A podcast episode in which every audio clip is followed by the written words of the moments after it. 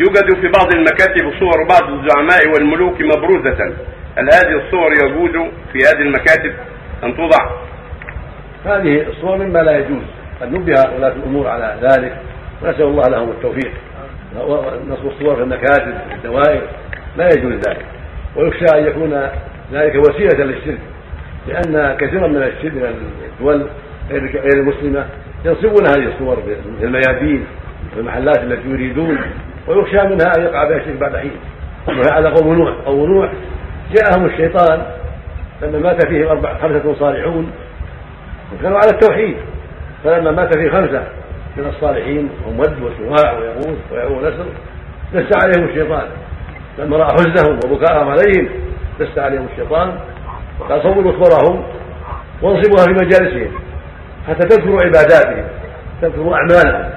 فصوروها ثم قال لا نتعبدهم من دون الله نسأل الله السلامة. هذا يخشى من هذه الصور.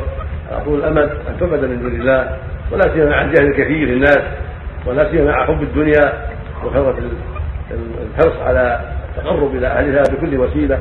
فالذي نعتقد أنها لا يجوز نصب هذه الصور في المكاتب ولا في الدوائر ولا في الميادين. والواجب على ولاة الأمور إزالتها. نسأل الله يوفقهم لذلك وأن يعينهم على كل خير. وأن يوفقهم لما فيه صلاح العباد والبلاد.